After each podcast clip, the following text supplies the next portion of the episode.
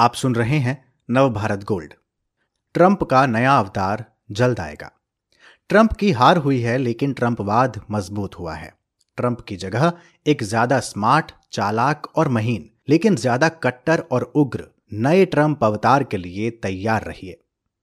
आनंद प्रधान। Donald Trump की राष्ट्रपति चुनावों में हार से अमेरिका के साथ दुनिया ने भी राहत की सांस ली है। ट्रंप की विदाई से अमेरिका के लिबरल खेमे में जश्न का माहौल है। इससे ट्रंप मार्का पॉपुलिज्म, अधिनायकवाद और नस्लीय श्रेष्ठता पर आधारित अस्मिता यानी आइडेंटिटी की राजनीति की हार की तरह देखा जा रहा है। उम्मीद है कि इससे अमेरिका और दुनिया भर में छाई लोकतांत्रिक मंदी को थामने में मदद मिलेगी, लेकिन ये राहत तात्कालिक है। ये डोनाल्ड ट्रंप की हार है, लेकिन ट्रंपवाद नहीं हारा है, उल्टे ये मजबूत हुआ है। चुनाव नतीजों से साफ है कि ट्रंप मार्का राजनीति की जमीन खिसकने के बजाय और ठोस हुई है और उसके तेवर और हौसले में कोई कमी नहीं आई है। आखिर हारने के बावजूद ट्रंप को सात करोड़ से ज्यादा यानी लगभग आधे अमेरिकी नागरिकों का वोट मिला है। ट्रंप ने विपरीत राजनीतिक परिस्थितियों में यानी कोरोना महामारी की मिस हैंडलिंग, तमाम प्रशासनिक चूकों, कमियों, गड़बड़ियों, बड़बोलेपन और मनमानियों के बावजूद अनुमानों से कहीं ज्यादा बेहतर प्रदर्शन किया है। चुनाव से पहले आए तमाम ओपिनियन पोल में डेमोक्रेटिक पार्टी के उम्मीदवार जो बाइडेन राष्ट्रपति ट्रंप से सात आठ फीसदी की आरामदेह लीड के साथ आगे चल रहे थे। चुनावी पंडित अमेरिका में एक नीली लहर यानी ब्लू वेव का अनुमान लगा रहे थे। ये माना जा रहा था कि अमेरिकी वोटरों का बड़ा हिस्सा राष्ट्रपति ट्रंप के झूठ, बड़बोलेपन, मनमानियों, प्रशासनिक नाकामियों, अलोकतांत्रिक और अनैतिक व्यवहार, श्वेत नस्लीय श्रेष्ठता और महिला विरोधी विचारों से तंग आ चुका है और शर्मिंदा महसूस कर रहा है। वो इन चुनावों में अपनी पिछली गलती सुधारने और ट्रंप को सबक सिखाने जा रहा है। लेकिन एक सौ बीस सालों की रिकॉर्ड तोड़ वोटिंग के बावजूद चुनावी नतीजों से साफ है कि बाइडेन की जीत झाड़ू बुहार यानी लैंडस्लाइड जीत नहीं है और ट्रंप की हार उतनी निर्णायक और जबरदस्त नहीं है जितनी की अपेक्षा की जा रही थी। यह भी साफ है कि अमेरिका में ब्लू वेव यानी डेमोक्रेटिक पार्टी और जो बाइडेन के पक्ष में लहर जैसी कोई चीज नहीं थी। सभी बैटल ग्राउंड राज्यों, खासकर Georgia, Pennsylvania, Wisconsin, Nevada, Arizona और मिशिगन में बाइडेन को कड़े मुकाबले का सामना करना पड़ा और मामूली मतों से जीत मिलती दिख रही है। यही नहीं, उम्मीदों और अनुमानों के विपरीत अमेरिकी सीनेट में डेमोक्रेटिक पार्टी को बहुमत नहीं मिला और दोनों ही पार्टियों के अड़तालीस अड़तालीस सीनेटर हैं। अब जॉर्जिया में जनवरी में सीनेट की दो सीटों के दोबारा चुनाव से तय होगा कि सीनेट पर किसका नियंत्रण होगा। अमेरिकी कांग्रेस की प्रतिनिधि सभा हाउस ऑफ रिप्रेजेंटेटिव में डेमोक्रेटिक पार्टी की बढ़त बनी हुई है, लेकिन उसे चार सीटों का नुकसान हुआ है और बहुमत नहीं मिला है। ज्यादातर राज्यों की असेंबलियों में रिपब्लिकन पार्टी को बढ़त है। मोटे तौर पर ट्रंप और रिपब्लिकन पार्टी ने अपने प्रभाव वाले राज्यों को हाथ से निकलने नहीं दिया है और वहां अपनी पकड़ और मजबूत की है। लेकिन इन सबसे ज्यादा महत्वपूर्ण और गौर करने वाली बात यह है कि इस चुनाव के बाद अमेरिका राजनीतिक, वैचारिक, सामाजिक, आर्थिक, सांस्कृतिक और नस्लीय आधारों पर पहले से ज्यादा बटा हुआ नजर आ रहा है। ऐसा लगता है कि अमेरिकी समाज वर्टिकली दो हिस्सों में बट गया है और एक दूसरे के प्रति नफरत, अविश्वास और गुस्से के साथ आमने सामने आक्रामक रूप से खड़ा हो गया है। सामाजिक टकराव न सिर्फ बढ़ रहा है, बल्कि हाल के महीनों में ये हिंसक हुआ है। रिपोर्टों के मुताबिक इस साल अमेरिका में रिकॉर्ड एक दशमलव सात करोड़ बंदूकें खरीदी गई हैं। पिछले कुछ महीनों में खासकर अश्वेत जॉर्ज फ्लॉइड की हत्या के बाद से हुए ब्लैक लाइव्स मैटर प्रदर्शनों के दौरान श्वेत श्रेष्ठतावादी समूहों के आमने सामने आने से हिंसक टकराव की घटनाएं तेजी से बढ़ी हैं। ट्रंप की हार से उनके समर्थकों, खासकर श्वेत पुरुष, ग्रामीण, कस्बाई, कम पढ़े लिखे और वर्किंग क्लास अमेरिकियों में बेचैनी बढ़ेगी। गलत ही सही, लेकिन उन्हें डर है कि अमेरिका की डेमोग्राफी तेजी से बदल रही है। उन्हें लग रहा है कि अमेरिकी आबादी में अश्वेत अफ्रीकियों, लैटिनो, हिस्पैनिक और एशियाई समुदायों की संख्या तेजी से बढ़ रही है और वे जल्द ही अल्पसंख्यक हो जाएंगे। गलतफहमी है कि उनकी नौकरियां और मौके ग्लोबलाइजेशन और दूसरे देशों से आए प्रवासी छीन रहे हैं।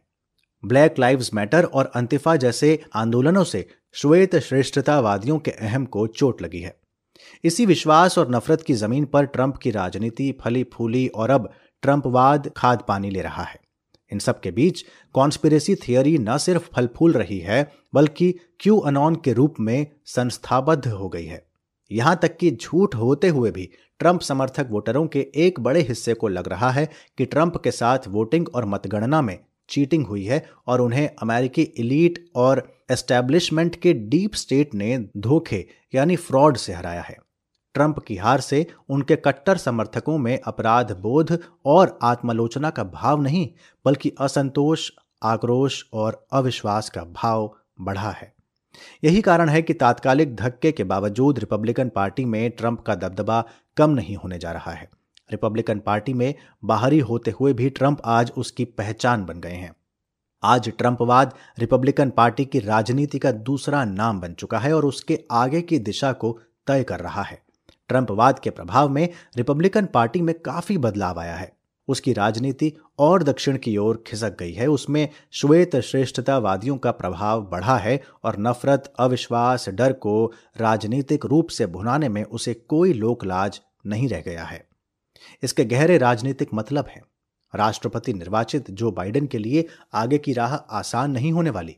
बाइडेन की मेल मिलाप, एकता और सौहार्द की अपील के बावजूद इसके आसार ज्यादा हैं कि ट्रंपवाद मौजूदा नस्लीय विभाजन और नफरत की आग में घी डालने और बाइडेन की राह में कांटे बोने की कोशिश करेगा।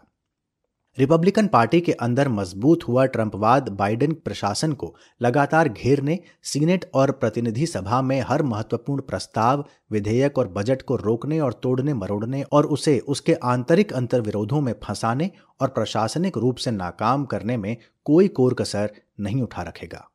सीनेट और प्रतिनिधि सभा में एक आक्रामक विपक्ष के सामने डेमोक्रेटिक पार्टी को बहुमत न होने से निश्चय ही बाइडेन को ज्यादा से ज्यादा समझौते करने पड़ेंगे।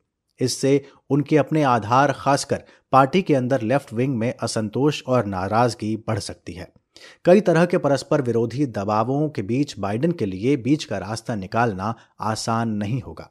दूसरी ओर ट्रंपवादी रिपब्लिकन पार्टी की रणनीति होगी कि बाइडेन प्रशासन को अगले चार साल तक काम न करने दिया जाए, उन्हें गैर जरूरी लेकिन भावनात्मक राजनीतिक मुद्दों को भड़काकर उसमें उलझाए रखा जाए और एक तरह से लुंज पुंज यानी लैमडक सरकार में बदल दिया जाए।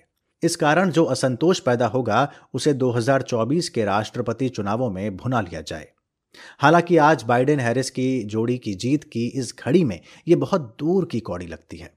राजनीति में भविष्यवाणियां करना वैसे भी खतरे से खाली नहीं होता, लेकिन यह एक वास्तविक आशंका है। अमेरिकी समाज आज जितना बटा हुआ है उसमें नस्लीय और सांस्कृतिक फासला जितना बढ़ा है, जिस तरह आपसी अविश्वास और डर बढ़ा है और आने वाले महीनों में हिंसक टकराव की आशंकाएं जाहिर की जा रही हैं, इन हालात में बिना इस बंटवारे को पाटे और इस ध्रुवीकरण को मिटाए और सामाजिक विश्वास और मेलजोल को बढ़ाए किसी भी सरकार के लिए काम करना मुश्किल होगा। जाहिर है कि यह चुनौती आसान नहीं है, लेकिन इतना तय है कि बाइडेन हैरिस की जोड़ी और डेमोक्रेटिक पार्टी के अलावा अमेरिकी लिबरल लेफ्ट लोकतांत्रिक समुदाय की विफलता ट्रंपवाद की वापसी की राह आसान कर देगी। याद रखिए कि इस बार इस ट्रंपवाद की जमीन से ट्रंप की तुलना में कहीं ज्यादा स्मार्ट, तेज तर्रार, चालाक, आर्टिकुलेट और पॉपुलिस्ट नेता उभर कर आएगा, जो पहले से ज्यादा कट्टर, मतांध, ध्रुवीकरण करने वाला और आक्रामक होगा। वो श्वेत अमेरिकी समुदाय में बढ़ते नफरत, अविश्वास, डर और गुस्से को भुनाने के लिए किसी भी हद तक जाने में संकोच नहीं करेगा। ट्रंप ने राजनीतिक नैतिकता, संकोच और शर्म की दीवार पहले ही गिरा दी है। बाइडेन हैरिस की जीत के जश्न में ट्रंपवाद के असल खतरे को अनदेखा करना जोखिम भरा हो सकता है। याद रहे कि टाइगर जिंदा है की तर्ज पर ट्रंपवाद जिंदा है। वो ताज़ा हार से घायल है और पलटवार के लिए मौके का इंतजार कर रहा है। उम्मीद करनी चाहिए कि बाइडेन हैरिस और व्यापक अमेरिकी लिबरल समुदाय उसे पलटवार का मौका देने का जोखिम नहीं लेगा। इस तरह के और दिलचस्प पॉडकास्ट सुनने के लिए विश्व की सर्वश्रेष्ठ Hindi infotainment service Navbharat Gold पर लॉगिन कीजिए। गोल्ड के पॉडकास्ट का खजाना मिलेगा नवभारत गोल्ड डॉट कॉम पर।